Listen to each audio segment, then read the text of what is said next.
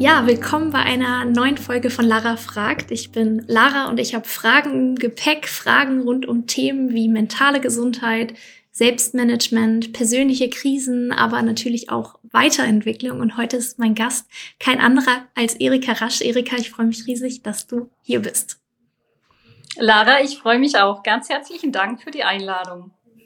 Sehr gern. Erika, du verantwortest bei Bosch die Zentralabteilung Human Resources, People und auch Culture und das äh, auch für den Mobility-Bereich, wo du auch funktional für Menschen weltweit verantwortlich bist.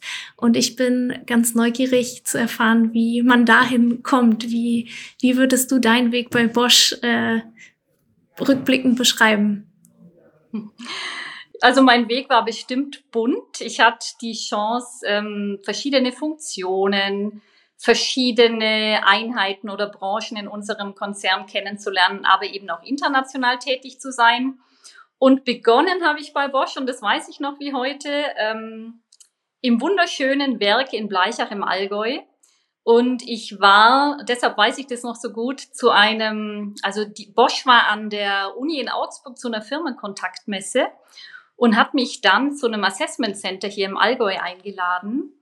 Und das war an einem Faschingsdienstag und ich musste wählen, am Rosenmontag das Spider-Murphy Gang Konzert sausen zu lassen, um um 8 Uhr bei diesem Assessment Center gut vorbereitet zu erscheinen oder eben nicht.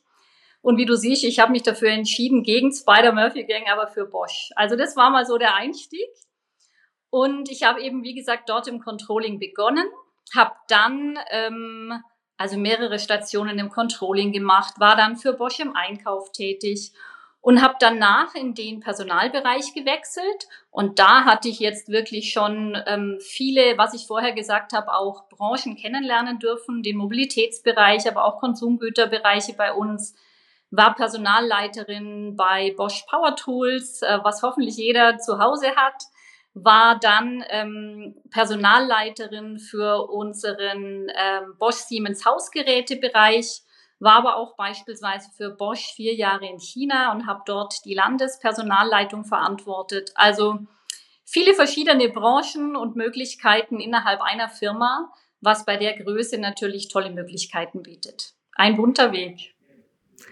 Spannend, wenn du jetzt so in diese verschiedenen Stationen guckst. Da stelle ich mir das im Konzern und da habe ich sehr wenig Erfahrung im Konzern gesammelt bisher, aber so, dass man ähm, bisschen von Station zu Station kommt und da auch immer wieder Förderer hat oder weniger Förderer, die einen dann auf die nächste Stufe hieven oder man selbst mit seinem Ehrgeiz und das, was man will, in diese nächsten Rollen kommt. Wie, wie würdest du, wenn man jetzt so über Aufstieg, ich mag das Wort nicht, aber darüber spricht, das bei dir beschreiben, gab es bestimmte Ereignisse oder Personen, die dich, die dir vielleicht aufs nächste Level geholfen haben? Also ich glaube, ähm, sowohl Ereignisse als Personen als auch Eigenschaften, die mir geholfen haben. Und trotz allem muss man sagen, ein Stück weit Glück und Zufall gehören auch immer dazu. Also, und jeder hat da auch seinen Weg. Und Ereignisse, die mich da bestimmt sehr geprägt haben, sind die fast vier Jahre, die ich Personalleiterin für Bosch in China war, am Standort in Shanghai, ähm, wo ich die Möglichkeiten auch einfach hatte, den deutlichen Unterschied zwischen der individualistischen Kultur, was wir ja in unserer westlichen Welt ähm, sehr als Prägung haben und einer kollektivistischen Kultur, was wir ja mehr im asiatischen Bereich oder in der östlichen Hemisphäre haben. Ähm, ich finde, da habe ich noch mal viel dazulernen dürfen, was bestimmt auch für die heutige Aufgabe sehr relevant ist, weil es eine globale Aufgabe ist, aber auch ähm, der wesentliche Unterschied eben, wenn wir heute ähm, Corporate Campaigns oder was auch immer machen, wo wir natürlich die Welt einbinden, ähm, wenn wir heute sagen, wir müssen das Wir mehr betonen, wenn man das in China oder Japan anbringt, und ich hatte gerade die Chance wieder vor Ort zu, zu, war vor Ort gerade die letzten zwei Wochen in Vietnam, in China. Ähm, wenn wir also über wir sprechen, wundern die sich, dass sie über wir sprechen, weil wir vor Ort normal ist. Also ich finde, solche Learnings helfen einem natürlich weiterzukommen und ähm, sicherlich auch Personen, mit denen man schwierige Phasen auch schon mitgemacht hat. Also ich musste auch natürlich schon in meiner Zeit bei Bosch Werke schließen, Abteilungen schließen. Das gehört zur Rolle des Personalers einfach dazu.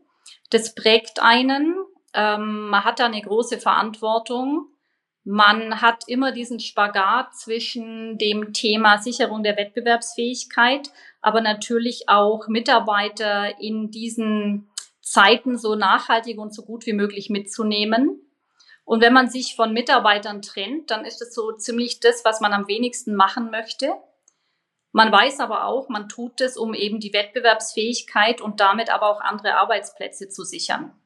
Und dennoch ist schon sehr prägend, wenn man, und auch das gab es natürlich schon, wenn man dann nach Betriebsversammlungen rauskommt und äh, ein Auto zerkratzt ist oder die, die Reifen ähm, verstochen sind. Und solche Wege geht man mit vielen Kollegen gemeinsam. Und das prägt, lässt einen gemeinsam wachsen und bestimmt auch gemeinsam in neue Bereiche ziehen. Ich glaube, so kann man das sagen. Ähm, also von dem her glaube ich, gerade auch als Personaler, wo man ja auch viele Einzelschicksale mitkriegt und jetzt eben nicht nur, wenn ich über Schließungen spreche, sondern aber auch, wenn Menschen gesundheitliche Beeinträchtigungen haben. Und das Thema, was du angesprochen hast, äh, mentale Gesundheit, was ja immer stärker zunimmt, auch nachweislich, Menschen in diesen Situationen zu begleiten und jetzt natürlich vor allem die obere Führungsebene, auch das prägt einen lässt einen zusammenwachsen, lässt einen aber auch, ähm, ich glaube, nochmal sehr klar wissen, was einem persönlich wichtig ist und sein sollte. Was nicht heißt, dass einem die Umsetzung immer super gelingt. Aber das sind bestimmt so Ereignisse und Personen, die mich geprägt haben, die, wenn ich jetzt andere nach meinen Eigenschaften frage, dann kommen natürlich so Ausdrücke wie menschlich oder herzlich. Und das sind vor allem die, denke ich, die mich in solchen persönlichen Situationen natürlich auch nahe kennenlernen. Aber auch sehr klar und fokussiert, ähm, um das zu erreichen, was am Schluss für alle tatsächlich ähm, eine Sicherung und Wettbewerbsfähigkeit des Gesamtkonzerns ausmacht. Gab es bestimmte Personen in der Laufbahn, ich sag mal Führungskräfte oder Menschen in deinem nahen Umfeld, die für dich Förderer waren, Förderer im hinsichtlich Charaktereigenschaften oder aber auch die, weiß ich nicht, manchmal ja auch ein Potenzial erkennen und einem dann auch, auch bewusst helfen, sich zu entwickeln? Ja, die gab's und gibt's immer wieder. Und ich finde das auch wichtig. Und ich glaube auch die Möglichkeiten, ich würde das gar nicht auf einzelne Personen beziehen, sondern immer wieder auf Menschen, weil ich die feste Überzeugung habe, dass man wirklich von jedem Menschen was lernen kann. Und es muss nicht nur ein Fördern oder Fordern sein, das kann auch das Gegenteil sein. Und man kann sich ja dann überlegen, wie man damit umgeht und man kann ja daraus wachsen. Ähm, für mich war sehr prägend beispielsweise eine Chefin, die ich hatte, die eine starke Förderin von mir war und die auch immer wieder betont hat, wie wichtig und richtig das ist, als Frau auch seinen Weg zu gehen. Das hat mich sehr bestärkt. Das ist natürlich ähm, auch nicht immer so im Laufe einer Karriere, die man da hat. Aber das fand ich sehr stärkend. Ähm, ich habe viele Freunde, auch international, wo ich weiß, egal was kommt, ich kann mir da einen Rat einholen und sie sind da. Das ist auch noch sowas, was ich aus Asien mitgenommen habe, dieses sozusagen Guangxi oder Beziehungsnetzwerk, wie wichtig das ist und einen prägt. Also ohne, also allein zu gehen, halte ich für unklug und man muss es auch nicht. Ich glaube, auch das muss man lernen. Man darf sich von vielen Menschen mit individuellen Eigenschaften begleiten lassen und das sollte man auch tun. Und ich biete das auch vielen an, weil ich einfach weiß, wie es auch mir geholfen hat. Ein anderes Thema, Erika, was äh, mich persönlich beschäftigt ähm, und wo du bestimmt auch regelmäßig Erfahrungen hast, in deiner Rolle ständig kommen Bedürfnisse von Mitarbeitenden, von Kunden rein. Und je mehr Verantwortung man hat, desto mehr Anforderungen kommen nach außen, desto mehr muss man ja gerade auch auf sich selbst achten, Thema Grenzen setzen. Wie machst du das? Wie, ich meine, wenn man so lange auch in so vielen auch Leitungspositionen ist, bin ich mir sicher, du hast das in irgendeiner Weise für dich gelernt oder verkörpert. Wie setzt du Grenzen? Also, ich kann da wirklich von eigenen Erfahrungen berichten und ich bin mir ganz sicher, dass jeder in einer Führungsaufgabe, so wie du jetzt auch, genau ähm, diese Situationen immer wieder haben wird. Deshalb ist total wichtig, sich darin zu trainieren und es gelingt einmal besser und mal schlechter. Und wie mache ich das persönlich? Also ich priorisiere wirklich sehr, sehr intensiv. Ich baue mir auch Freiräume ein im Kalender, die mal mehr, mal weniger halten, muss man einfach auch so klar sagen. Aber wenn ich sie nicht hätte, wird es gar nicht gehen. Ähm, ich glaube, diesen Fokus zu haben, also wirklich, ähm, ich, ich notiere mir jede Woche, was sind die wichtigen Themen für die Woche und andere Themen, die dann auch reinkommen, bei denen sage ich nein, was natürlich dem Umfeld auch nicht immer gefällt, was man aber wirklich tun muss, auch als Selbstschutz. Ich glaube, das ist ganz wichtig, sich das bewusst zu machen. Und ich finde auch wichtig, dass man für sich eben seine Bedürfnisse kennen muss, was einem Energie gibt, also seine Energiequellen kennen muss und nicht nur kennen, sondern dann eben auch nutzen und ähm, ja, also auch Spaß haben darf an dem, was man tut. Denn ich persönlich finde, wenn man das gar nicht mehr hat, dann darf man es nicht mehr machen. Und was für mich auch ein Instrument ist, das ich wirklich sehr hilfreich finde, das sind tatsächlich ähm, klare Verantwortlichkeiten. Also ich, ich kann ja sagen, wenn man mal so ein Racing oder so nimmt, wenn du sagst, wer hat die Verantwortlichkeit, also Responsibility oder Accountability, da gibt's eben wirklich Unterschiede. Und da finde ich, tun sich manche anderen Länder leichter in solchen klaren Verantwortlichkeiten als wir. Hm, vielleicht hat es auch was mit eben Individualismus und Kollektivismus zu tun. Aber keiner kann ein Thema ganz alleine schaffen. Man braucht sein Team und deshalb darf man auch mal loslassen. Ähm, wichtig ist, dass man als gesamtes Team es dann immer wieder gut hinkriegt. Aber ohne Grenzen setzen funktioniert's nicht. Und deshalb kann ich nur sagen, sich gut kennen, seine Energiequellen und Energieräuber kennen und dann auch entsprechend einsetzen. Und es klingt leicht und es ist natürlich nicht. Das ist eine spannende Perspektive, die ich bisher noch gar nicht hatte, was, ähm, was das Thema Verantwortung abgeben, um vielleicht da weniger Anforderungen, weniger Druck zu haben, um auch an der Stelle ähm, ja, Grenzen, Grenzen durch Strukturen zu setzen. Ähm, was sind denn deine Energiequellen? Ähm, was, was gibt dir Kraft? Was machst du zum Ausgleich? Ja, also ich, ich sage jetzt mal, was ich neu dazugelernt habe, als ich jetzt fast vier Jahre eben in Shanghai leben durfte, war ganz sicher das Thema, dass ich morgens regelmäßig meditiere ähm, und grünen Tee trinke. Das ist so ein schönes Morgenritual gewesen. Und ohne das wird's nicht so gut funktionieren, wie es funktioniert, wobei natürlich jeder auch, sage ich mal, sein eigenes entdecken muss. Dann was mir unglaublich viel Energie gibt, Natur und Sport. Also als Allgäuerin natürlich Skifahren, was natürlich immer weniger geht, aber ähm, auch draußen sein einfach im Wald, wandern, laufen gehen, das sind wirklich Energiequellen, die mir ganz, ganz viel geben. Ähm, Familie und Freunde, ich liebe es, gute und intensive Diskussionen zu haben. Und es war beispielsweise auch in Shanghai sehr schön, in dem äh, Apartmentblock, in dem wir gewohnt haben. Das war ein sehr internationales Publikum. Menschen mit unglaublich viel verschiedenen Hintergründen und die Gespräche, die fand ich immer bereichernd. Und das würde ich jetzt auch sagen, also auch wir, Lara, wir hatten ja auch schon mal in der Vergangenheit die Chance. Ich liebe es, wenn ich auch sehe, dass junge Menschen äh, unglaublich andere und sehr erfolgreiche Wege gehen. Also auch wenn wir uns austauschen, macht mir das unglaublich viel Spaß. Und ich glaube, das ist so eine unterschätzte Quelle für viele. Also abends mal vielleicht eher nicht Fernseh schauen oder nochmal auf dem Handy daddeln, sondern äh, coole Austausche haben, wäre so ein Tipp für mich, für alle, die jetzt hier auch zuhören. Super schön, danke. Ähm, was ich bei dir auch super spannend finde, Erika, weil das irgendwo anders auch mal, ich weiß nicht, ob du es mir erzählt hast oder ich es gelesen habe, ähm, du kommst aus einem bildungsfernen Haushalt ähm, und auch für die ZuhörerInnen, die sich damit noch mehr identifizieren, die Frage, welchen Einfluss würdest du sagen, hatte das auf deinen persönlichen Weg, weiß nicht, im, Hin im Hinblick auf Stärken, die das bringt, aber vielleicht auch im Hinblick auf deutlich mehr Herausforderungen, die du, die du selbst auf dem Weg hattest?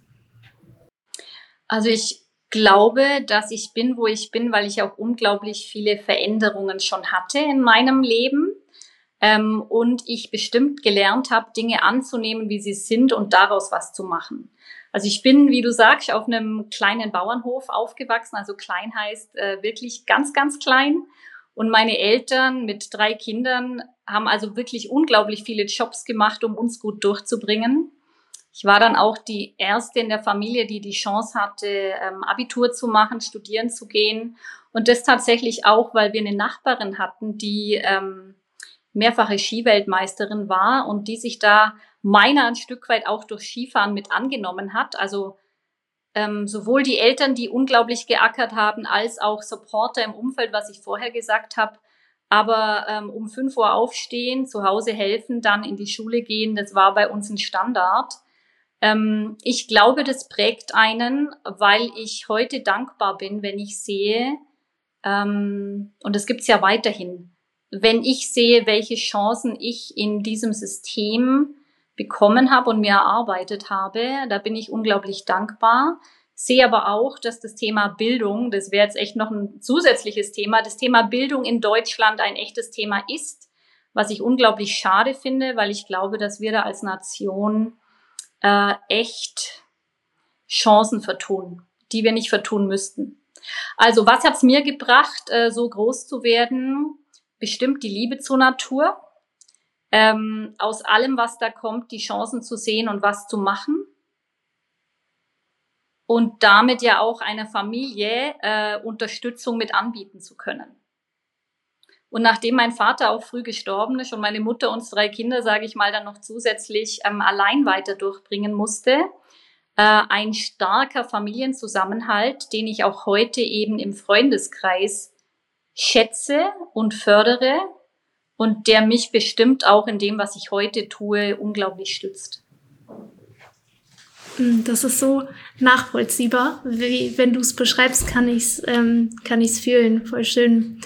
Ähm, Erika, ich finde, du bist so eine, äh, du hast es vorhin selber beschrieben, warmherzig und zugleich so messerscharf und klar in, in den Themen und auch in Themen wie Führung, auch, auch wenn wir zwei ähm, an anderer Stelle mal über Führungsthemen gesprochen haben. Und ähm, ich finde gerade diese Perspektive, die du aus deiner Zeit in, in China noch mitbringst, auch spannend. Daher ähm, die Frage, wie würdest du sagen, hat sich auch deine Art persönlich zu führen, ähm, dein Führungsstil verändert durch, durch diese Zeit in einer ganz anderen Kultur?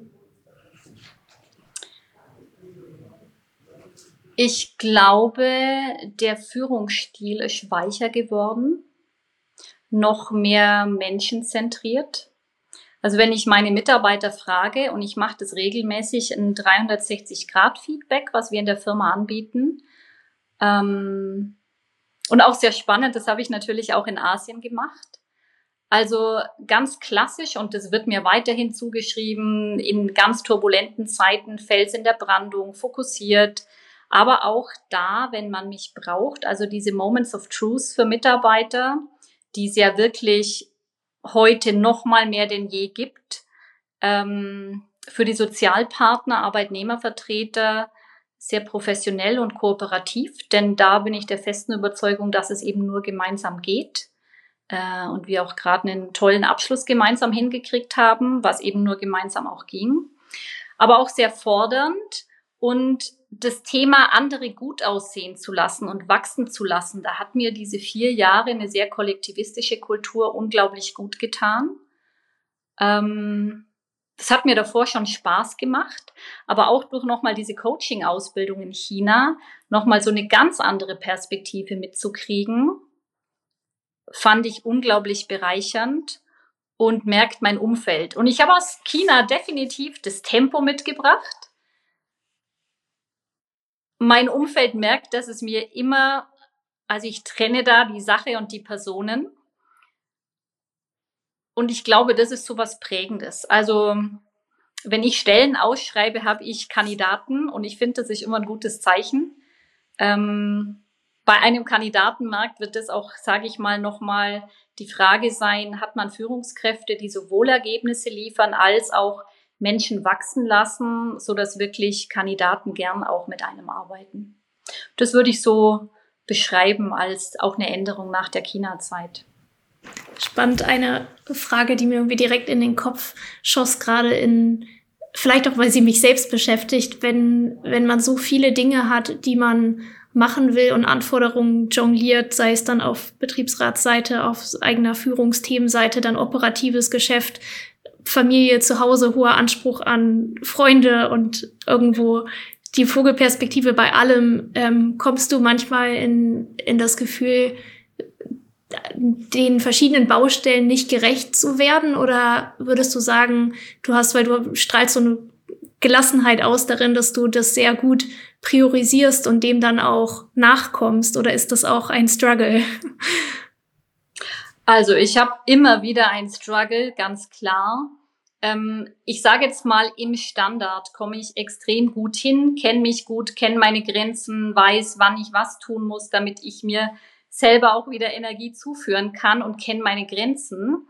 Aber beispielsweise jetzt die Verhandlungen, die jetzt drei Monate angedauert haben zu einer Zukunftsvereinbarung, das war wirklich ein Sprint neben allen anderen Aufgaben, da Zeit für für mich, für die Familie, für Freunde, auch ähm, für die Gesundheit kann man sagen, die wird da definitiv und die habe auch ich in dieser Zeit definitiv vernachlässigt. Und solche Phasen, die gibt's immer wieder. Und ich glaube auch, als das Thema Pandemie losging und wir alle noch dachten, okay, das ist jetzt am Anfang so, es wird sich schnell verändern, was ja am Anfang noch die Hoffnung auch von vielen, auch von uns allen war, äh, oder jetzt die Kriegssituation in der Ukraine, die lang anhält. Ich glaube, diese Zeiten, dass man denkt, noch einen Monat, dann wird's besser, die gibt's eben nicht mehr, sondern, und das ist für mich auch so ein Learning, in der Situation, in der man ist, muss es und sollte es trotzdem immer gehen. Aber ich kann selber auch sagen, gerade jetzt während diesen Verhandlungen habe ich es auch wieder nicht super hingekriegt. Und ich glaube, so ehrlich darf man zu sich selber auch sein und auch immer weiter schauen, wie man wachsen kann. Und das tue ich. Das klingt so. Ähm, Erika, ein, ein Themenswitch in nochmal eine ganz andere Richtung, weil du, finde ich, so einen reflektierten, ganzheitlichen Blick auf auf deine Person, aber glaube ich auch auf den HR-Markt als solches hast. Ähm, wie schätzt du den Bereich Personal momentan ein? Was würdest du sagen, sind die, die größten Herausforderungen, die uns bevorstehen? Ja, ich glaube, bevorstehen und wir sind schon mittendrin. Also ich bin mir ganz sicher, eine der größten Herausforderungen für jedes Unternehmen global ist das Thema Transformation.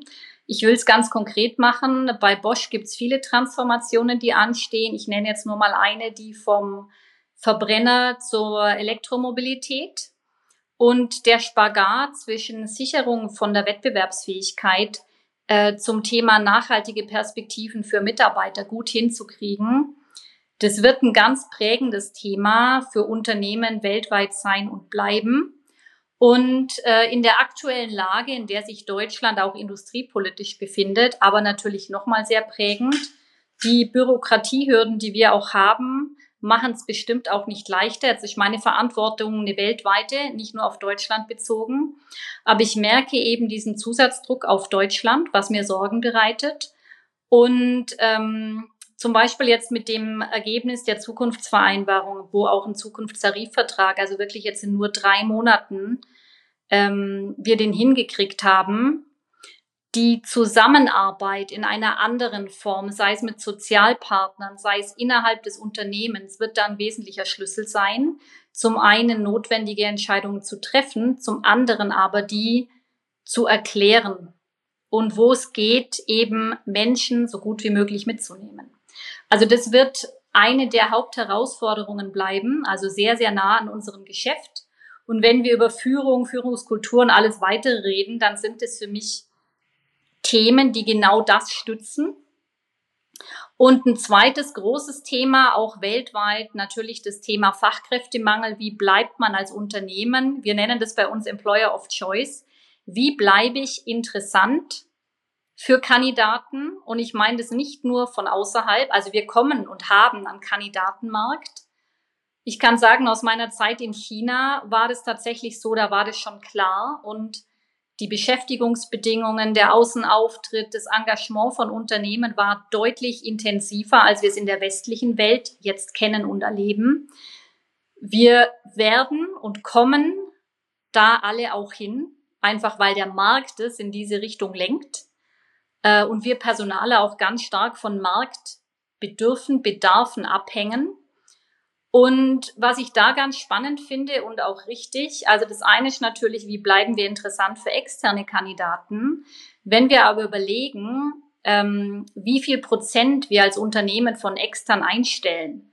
Und wir sind ein Unternehmen mit 420.000 Mitarbeitern in 60 Ländern. Wir haben im Monat circa 200.000 Bewerbungen.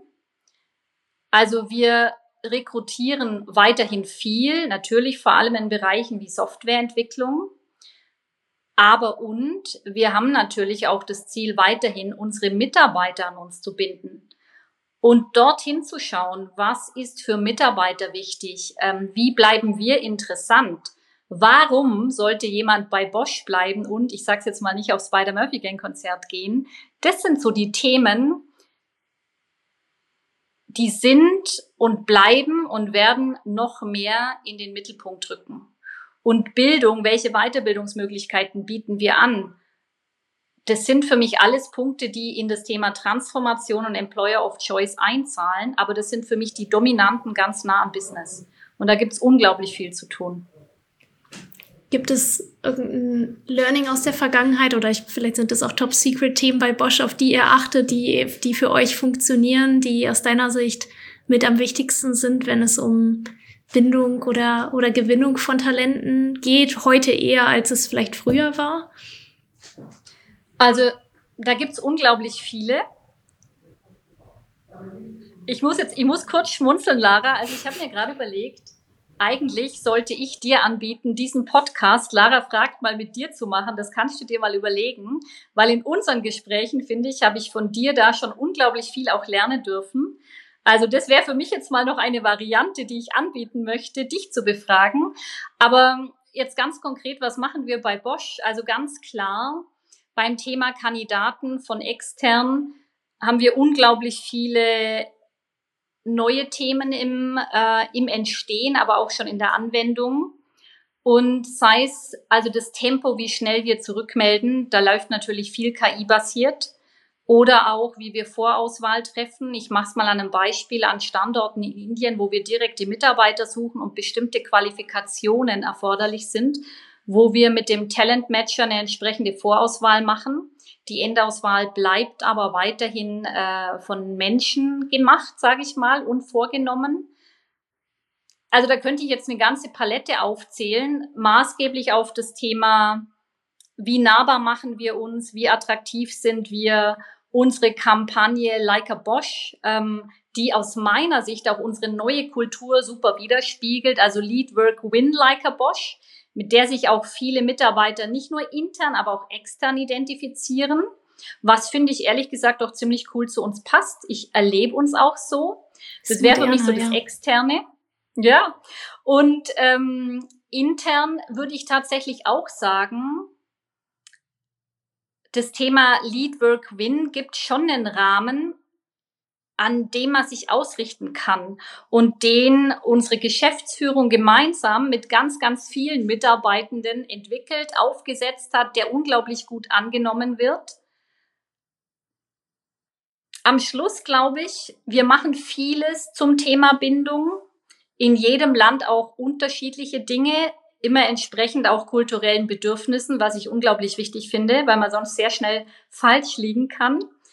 Ähm, aber tatsächlich glaube ich auch, dass gerade die individuelle Führungskraft eine ganz starke Rolle spielt, die Bedürfnisse von einzelnen Mitarbeitern zu erkennen, also unabhängig von den Beschäftigungsbedingungen, dem Rahmen, dem Marketing, der Kultur, die wir alle ja gemeinsam jeden Tag prägen, das unmittelbare Umfeld, wen treffe ich jeden Tag, wie wird mit mir umgegangen, darf ich wachsen, darf ich auch scheinen, darf ich Fehler machen, sind aus meiner Sicht ganz, ganz wesentliche Punkte, die wir sehr stark pushen, die uns in Summe, glaube ich, gut gelingen, aber auch nicht nur immer gut. Ähm, ich glaube, da lernen wir wie viele andere Unternehmen auch dazu, denn das Bedürfnis ist einfach von jedem Menschen unterschiedlich. Und ich bin mir auch sicher, dass die Fluktuationszahlen in allen Unternehmen steigen, weil Mitarbeiter, was jetzt bei uns derzeit nicht der Fall ist, muss man klar sagen, aber ich bin mir sicher, das kommt, weil Mitarbeiter durch den Kandidatenmarkt unglaublich viele Chancen haben. Ich fand deinen Punkt eben in diesem Umgang und Erwartung an die Führungskraften wertschätzenden, aber auch quasi klare Ziele, dabei aber Freiheit und den Ownership, Verantwortung neu zu denken. Das sind so Dinge Miteinander, die ich, glaube ich, in einem ganz anderen ähm, Blick auf Unternehmen und auf Team habe, als du den jetzt gesammelt hast, eher in einem Startup-Umfeld, aber sehr viel mit, mit jungen, sehr motivierten Leuten zusammenarbeiten, wo ich den Teil total unterstütze. Und ein anderer Punkt, der, den ich in unserer Kultur extrem merke, ist Purpose. Also wenn man es schafft, ein nachhaltiges mhm. Ziel, das man als Firma hat, so dieser, ist ja auch aus dem Japanischen dieses Ikigai, dieser Lebenssinn, übertragend auf den Firmensinn. Wenn wir den klar rausarbeiten, dann weiß ich, warum ich an dieser Sache gerade arbeite und ähm, es fällt mir viel leichter, ähm, irgendwo dran zu bleiben. Und ich finde, ähm, das deiner Logik gefolgt nach innen gekehrt, ähm, ist das immer wieder als, als Leadership zu kommunizieren, over and over again, so dass man es am Ende ähm, am Schlaf sagen kann. Ähm, und nach außen hin ähm, glaube ich, dass wir, dass sich Unternehmen viel mehr positionieren dürfen. Also wenn wir sagen, das ist die Art von Kultur, die wir haben, das das Miteinander, was wir haben. Wir haben zum Beispiel jetzt gestartet, so Culture-Based Recruiting zu machen, wo man irgendwo schaut, wer sind wir eigentlich? Und ich glaube, wenn das, wenn man sich dann findet in einer Organisation, in der man mit der Art und Weise, wie man arbeitet und ist, ähm, auch reinpasst, dann ist natürlich die Bindung auch noch mal eine ganz andere und man, man entscheidet sich vielleicht mal gegen den einen oder anderen Kandidaten mehr, aber das Ganze ist nachhaltiger. Ähm, das ist, glaube ich, auch was, wo, wo wir noch rangehen, uns, uns nach außen hin noch, noch schärfer zu positionieren. Kann ich total nachvollziehen, kann ich sagen. Ähm, wir machen das auch, wir nennen das Team Fit. Ähm, oder auch Team Staffing, in dem 360 Grad äh, beim Staffing von Positionen dabei sind. Also ich glaube, dass es da, da könnte man, könnte man nochmal eine eigene Serie draus machen, dass es unglaublich viele tolle Möglichkeiten aktuell gibt. Und parallel braucht es eben die Führungskräfte, die das oder auch die Teammitglieder, ähm, die sich gegenseitig helfen, dass jeder Einzelne wirklich wachsen kann. Und ich glaube, die Mischung, die, die klingt ziemlich erfolgreich für mich und wirklich wissen tun wir es alle immer dann später. Aber da haben wir uns, glaube ich, auf einen guten Weg gemacht. Und ich kann auch sagen, ähm, Bosch als Stiftungsunternehmen, das ist schön, in der Firma zu arbeiten, in der ein wesentlicher Teil der Gewinne eben auch in gemeinnützige Themen investiert werden, finde ich persönlich sehr, sehr gut. Ja, agree. Hm. Erika, wir kommen zur letzten Frage. Wir sind schon eine Weile dabei und ich will es nochmal persönlich ähm, machen, weil ich dich als, als Mensch super inspirierend finde und immer das Gefühl habe, du hast äh, auch Weisheiten mitzugeben. Ähm, daher die Frage, wenn ähm, jetzt Menschen zuhören, die vielleicht am Anfang ihrer Karriere stehen oder auch junge Leute, was, was würdest du Menschen mit auf den Weg geben, wenn es eine oder zwei Sachen sind? Also ich glaube, wenn ich zusammenfassen würde aus dem, was ich selber erlebt habe, was nicht für euch dann gelten muss, dann ist bestimmt, nutzt die Chancen für Veränderungen, wo immer die sich euch bieten, weil die euch wachsen lassen. Dann finde ich total wichtig als zweiten Punkt die Energiequellen, die man hat, zu kennen, aber eben auch die Energieräuber und macht Dinge nicht, damit ihr anderen gefällt. Wichtig ist, gefällt euch auch selber in dem, was ihr tut und macht es einfach. Also ich kann einfach sagen, glaubt an euch selber, probiert euch aus, seid neugierig, nehmt's auch, wenn mal was nicht funktioniert, so mit einer heiteren Gelassenheit, denn das geht jedem so. Nicht alles funktioniert. Und vor allem eins, seid persönlich nett zu euch selber, denn euer Umfeld wird's nicht immer sein. Und das wäre mein Wunsch für euch alle und auch für dich ganz persönlich, Lara, weil ich das sehr beeindruckend finde, was du mit deinem Unternehmen schon auf die Beine gestellt hast. Ähm, da hast du echt meinen Respekt und meine Anerkennung. Also auch da Glückwunsch. Ach, wir können hier abschließen. Erika, ich nehme das, äh, nehme das an und danke dir total für deine Zeit, für die tollen Einblicke, ähm, für die Worte oder die Blumen jetzt zuletzt. Ähm, das kann ich genauso zurückgeben. Ähm, es ist ein Privileg, mit dir als äh, Mentorin auch zu sein. Ähm, vielen Dank für die Einblicke. Schön, dass du da warst. Vielen Dank.